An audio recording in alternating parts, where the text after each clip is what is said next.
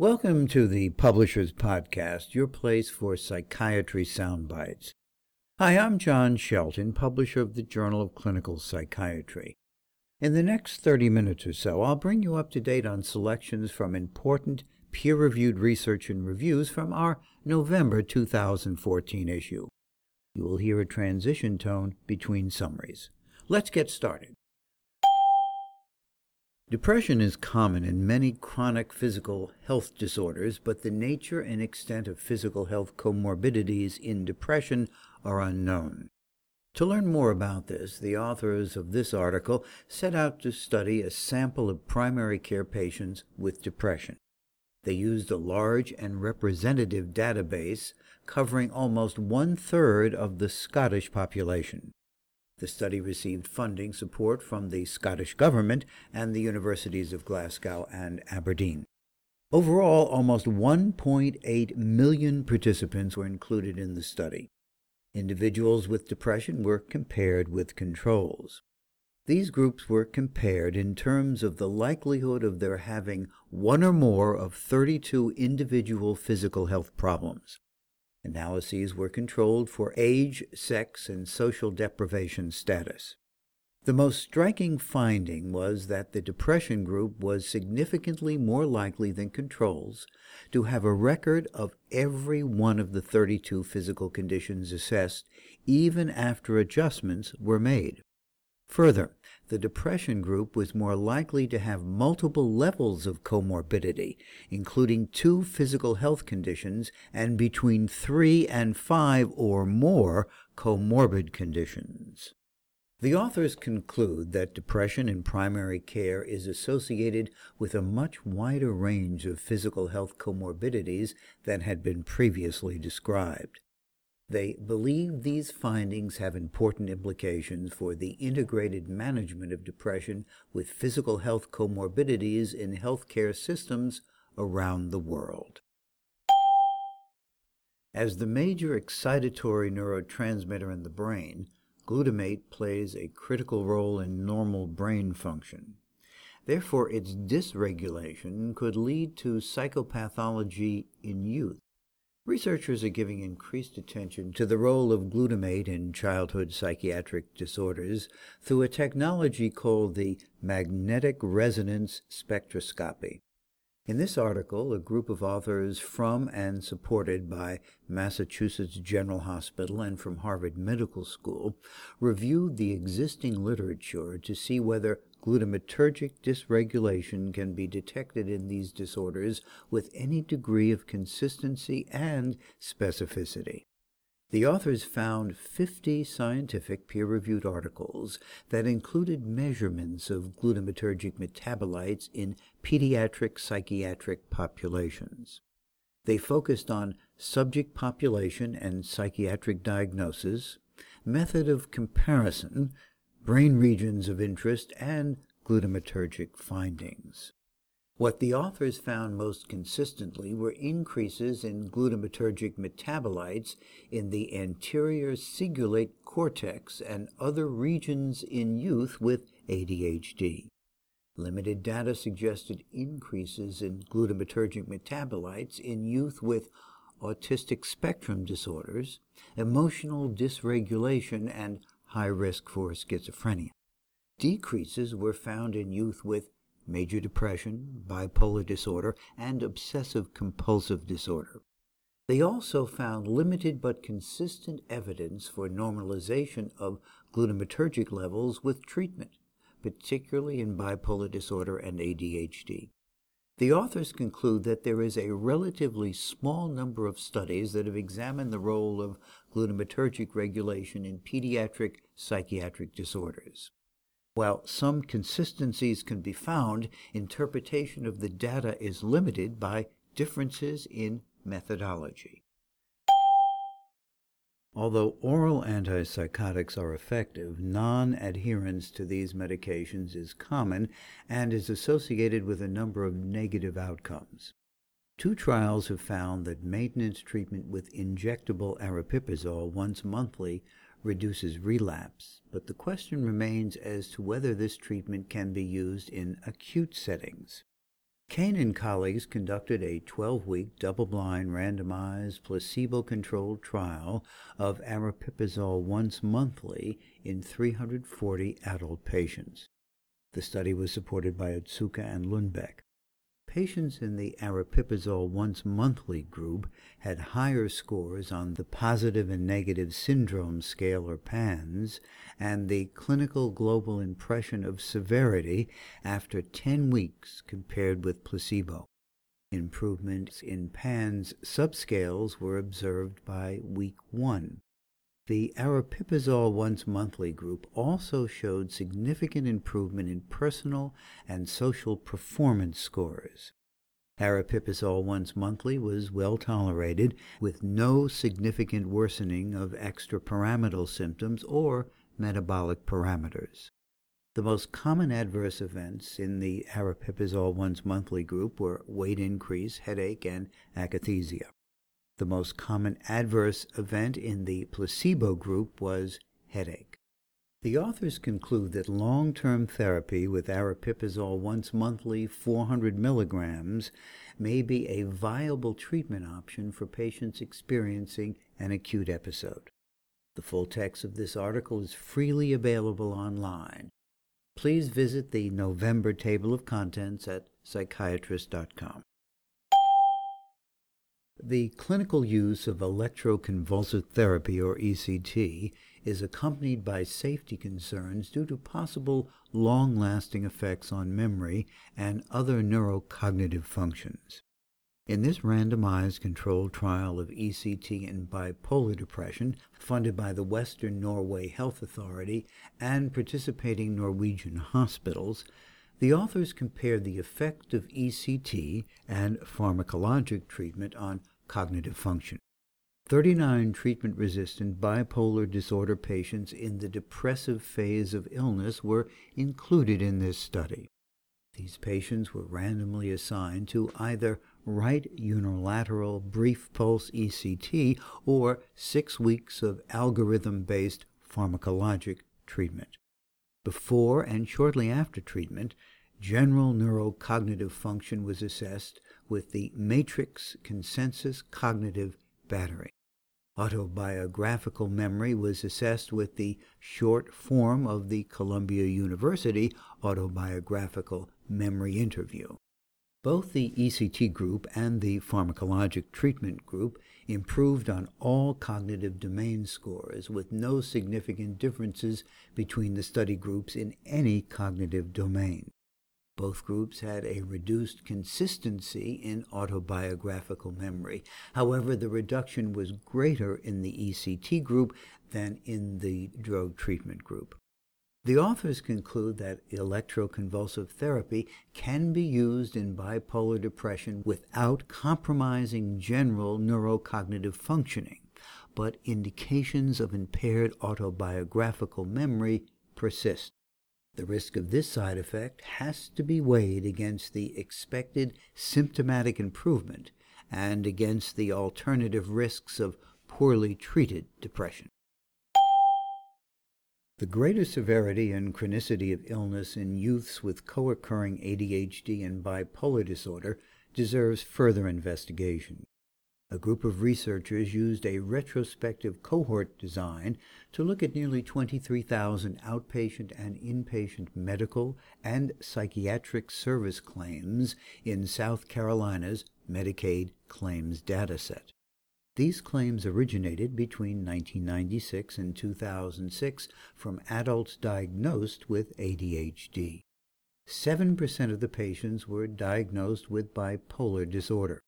This bipolar disorder group developed oppositional defiant disorder, anxiety disorder, and a substance use disorder later than the ADHD only group. The odds of developing bipolar disorder were associated with comorbid oppositional defiant disorder and substance use disorder, longer treatment with ADHD medication, not being African American, and treatment with certain antidepressants before the first diagnosis of mania. Incident bipolar disorder was more likely with specific patterns of comorbid psychiatric disorders, suggesting that there are different pathways to bipolarity, thus providing a clinical impetus for prevention and preemptive strategies. The authors note that the delayed onset of oppositional defiant disorder and anxiety disorder in those with ADHD may signal a heightened risk of incident bipolar disorder. It may also provide a window of opportunity to intervene and preempt a progression to syndromal bipolar disorder. To achieve optimal therapeutic response in the acute phase treatment of schizophrenia, 65% to 80% dopamine D2 receptor occupancy has been proposed as a target with antipsychotics. However, it remains unknown whether the same degree of occupancy is also necessary to prevent relapse in the maintenance phase. To address this issue, the authors of this 31 patient, open label, seven month randomized controlled trial studied clinically stable patients with schizophrenia who were treated with risperidone or olanzapine. Subjects were randomly assigned to either the reduction group, in which patient doses were reduced by 50%, or the maintenance group, in which patient doses were kept constant. Plasma antipsychotic concentrations at peak and trough before and after dose reduction were estimated with population pharmacokinetic techniques using two collected plasma samples. Corresponding D2 occupancy levels were then estimated using a model developed by the authors. After dose reduction, the authors used plasma antipsychotic concentration to analyze any changes in the estimated D2 occupancy. After dose reduction, the mean D2 occupancy decreased to 67% at peak and 62% at trough. 10 of 16 patients demonstrated less than 65% occupancy at trough. Seven of these patients did not achieve a threshold of 65% occupancy even at peak. Nonetheless, only one patient experienced relapse after dose reduction over a follow up period of six months. The results suggest that sustained dopamine D2 receptor occupancy of more than 65% with antipsychotics may not be necessary for relapse prevention in the maintenance treatment of schizophrenia. Post traumatic stress disorder, or PTSD, is a significant psychiatric condition that may result from exposure to combat. It has been associated with severe psychosocial dysfunction. The authors of this study conducted a retrospective chart review of veterans with military related PTSD receiving treatment at an outpatient clinic. The study included 151 veterans. All patients completed measures of PTSD, depression, and general functioning. All patients also received psychoeducation about PTSD and combined pharmacotherapy and psychotherapy. Psychiatric care was provided every two to four weeks until symptoms stabilized, while psychotherapy was provided weekly or once every two weeks. Psychiatric care focused on symptom management and treating comorbid psychiatric disorders. Patients who did not respond to first line antidepressant treatment were offered a combination treatment with another antidepressant, an atypical antipsychotic, or both. The authors demonstrate a significant and progressive improvement in PTSD symptom severity over a two year follow up. They found that comorbid depression severity was the only significant predictor of PTSD symptom response. Surprisingly, neither the number of years patients had PTSD symptoms nor comorbid alcohol use severity were significant predictors of PTSD response. The authors conclude from their research that significant symptom reduction is possible in an outpatient setting. They also conclude that it is important to encourage patients to persist with treatment and evidence based interventions focusing on comorbidity, especially symptoms of depression, to maximize treatment outcomes. Several pharmacotherapy options, including selective serotonin reuptake inhibitors and serotonin norepinephrine reuptake inhibitors, are available for treating major depressive disorders. All serotonin reuptake inhibitors enhance overall serotonergic transmission to achieve antidepressant activity. However, pharmacology differences influence efficacy and tolerability profiles. Vilazodone is a selective serotonin reuptake inhibitor and 5-HT1A receptor partial agonist that is approved for the treatment of major depressive disorder. In this study by Croft and colleagues, the efficacy, safety, and tolerability of vilazodone 40 milligrams per day were evaluated in an eight-week randomized double-blind placebo-controlled trial. Efficacy outcomes included the Montgomery-Åsberg Depression Rating Scale, or MADRS, and Clinical Global Impression Severity of Illness Scale, or CGI-S. MADRS sustained response rate, defined as a score of 12 or less for at least the last two consecutive double-blind visits, was used to evaluate treatment response that persisted beyond a single time point. There were 253 patients in the vilazodone group and 252 patients in the placebo group. On the MADRS, the least squares mean difference in change from baseline was minus 5.1 in favor of vilazodone, a significant difference that was considered clinically meaningful. Significantly greater improvement for vilazodone relative to placebo was also seen on the CGI-S. Vilazodone separated from placebo on both measures at week two, and significant differences persisted for the duration of the study. Significantly more vilazodone patients than placebo patients achieved MADRS-sustained response. The authors conclude that large and statistically significant MADRS and CGI-S changes versus placebo suggest that vilazodone patients achieved meaningful symptom improvement. Vilazodone produced early and persistent treatment response, which is particularly important given the debilitating nature of depressive symptoms. This study was supported by funding from Forest Laboratories. Disturbed sleep is a common symptom in cancer patients and often affects their health-related quality of life. Concern over the side effects of sleeping pills causes many cancer patients to turn to mind-body interventions to manage their sleep problems. A systematic review and meta-analysis of 15 studies involving 1,405 subjects was conducted to determine the effect of mind-body interventions on sleep in adult cancer patients. Mind-body interventions including yoga, mindfulness-based stress reduction, mind-body bridging, meditation, hypnosis, and qigong were found to be efficacious in improving sleep quality in cancer patients for up to three months.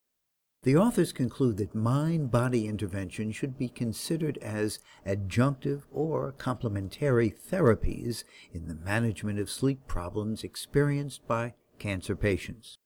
This study was funded by the National Science Council.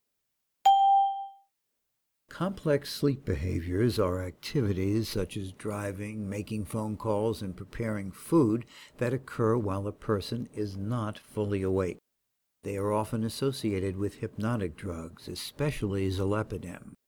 To look at the effect of age on the occurrence of these behaviors, a group of researchers from Taiwan compared 253 adults and 64 elderly subjects taking zolpidem for at least three months. 25% of the adult patients and 17% of the elderly subjects had complex sleep behaviors, but the difference did not reach statistical significance. However, the authors did find that the behaviors were nearly three times as likely in those taking a zolpidem dose of 10 milligrams or more and were twice as likely in subjects who had used alcohol in the last month. No effect of gender was seen. Further analyses revealed that a higher dose of zolpidem was associated with complex sleep behaviors only in the adult group, not among the elderly. The authors plan future studies to examine factors other than dose that may affect the occurrence of complex sleep behaviors in the elderly. In this article, the authors examine the continuity between symptoms of obsessive compulsive disorder and obsessive compulsive personality disorder in youth. Their research was spurred on by debate among researchers and clinicians, some of whom suggest that both disorders are qualitatively different, whereas others place the two disorders on a continuum. In a related topic, substantial debate played out prior to publication of DSM 5 over whether obsessive compulsive personality disorder should be included in the new DSM 5 category obsessive compulsive, and related disorders. Had this inclusion occurred, obsessive compulsive personality disorder would have been cross listed in both the personality disorders and obsessive compulsive and related disorders chapters of the DSM. Using an item response theory approach, the authors aim to clarify whether inclusion of obsessive compulsive personality disorder in the obsessive compulsive and related disorders chapter can be justified. Their results show that both disorders can indeed be situated on a continuum. They can range from the obsessive compulsive personality disorder traits, perseveration, and rigid perfectionism through clinically significant compulsions and severe obsessions. In this way, the obsessional thoughts especially can be considered the extreme endpoints of the obsessive compulsive personality disorder traits. Therefore, treatment should primarily focus on these severe obsessions, reconceptualizing the assessment of obsessive compulsive related pathology in terms of this severity, however, may be one of the major challenges for clinical practice. Schizophrenia is a major psychiatric disorder that presents with abnormal thoughts, speech, behavior, and perceptual experiences such as auditory hallucinations. The underlying cause of schizophrenia, however, is not fully understood. But thanks to genome wide association studies, which comb the genetic makeup of large numbers of subjects for genetic differences in illness, researchers have been able to identify certain risk genes that are found in schizophrenia.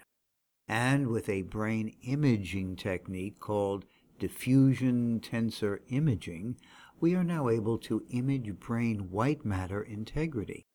These two techniques, genome-wide association study and diffusion tensor imaging, allowed the authors of this article to investigate the effect of CACNA1C risk variant RS 1006737 on brain white matter integrity in 160 subjects. The study was funded by the Singapore National Health Care Group and the Singapore Bioimaging Consortium.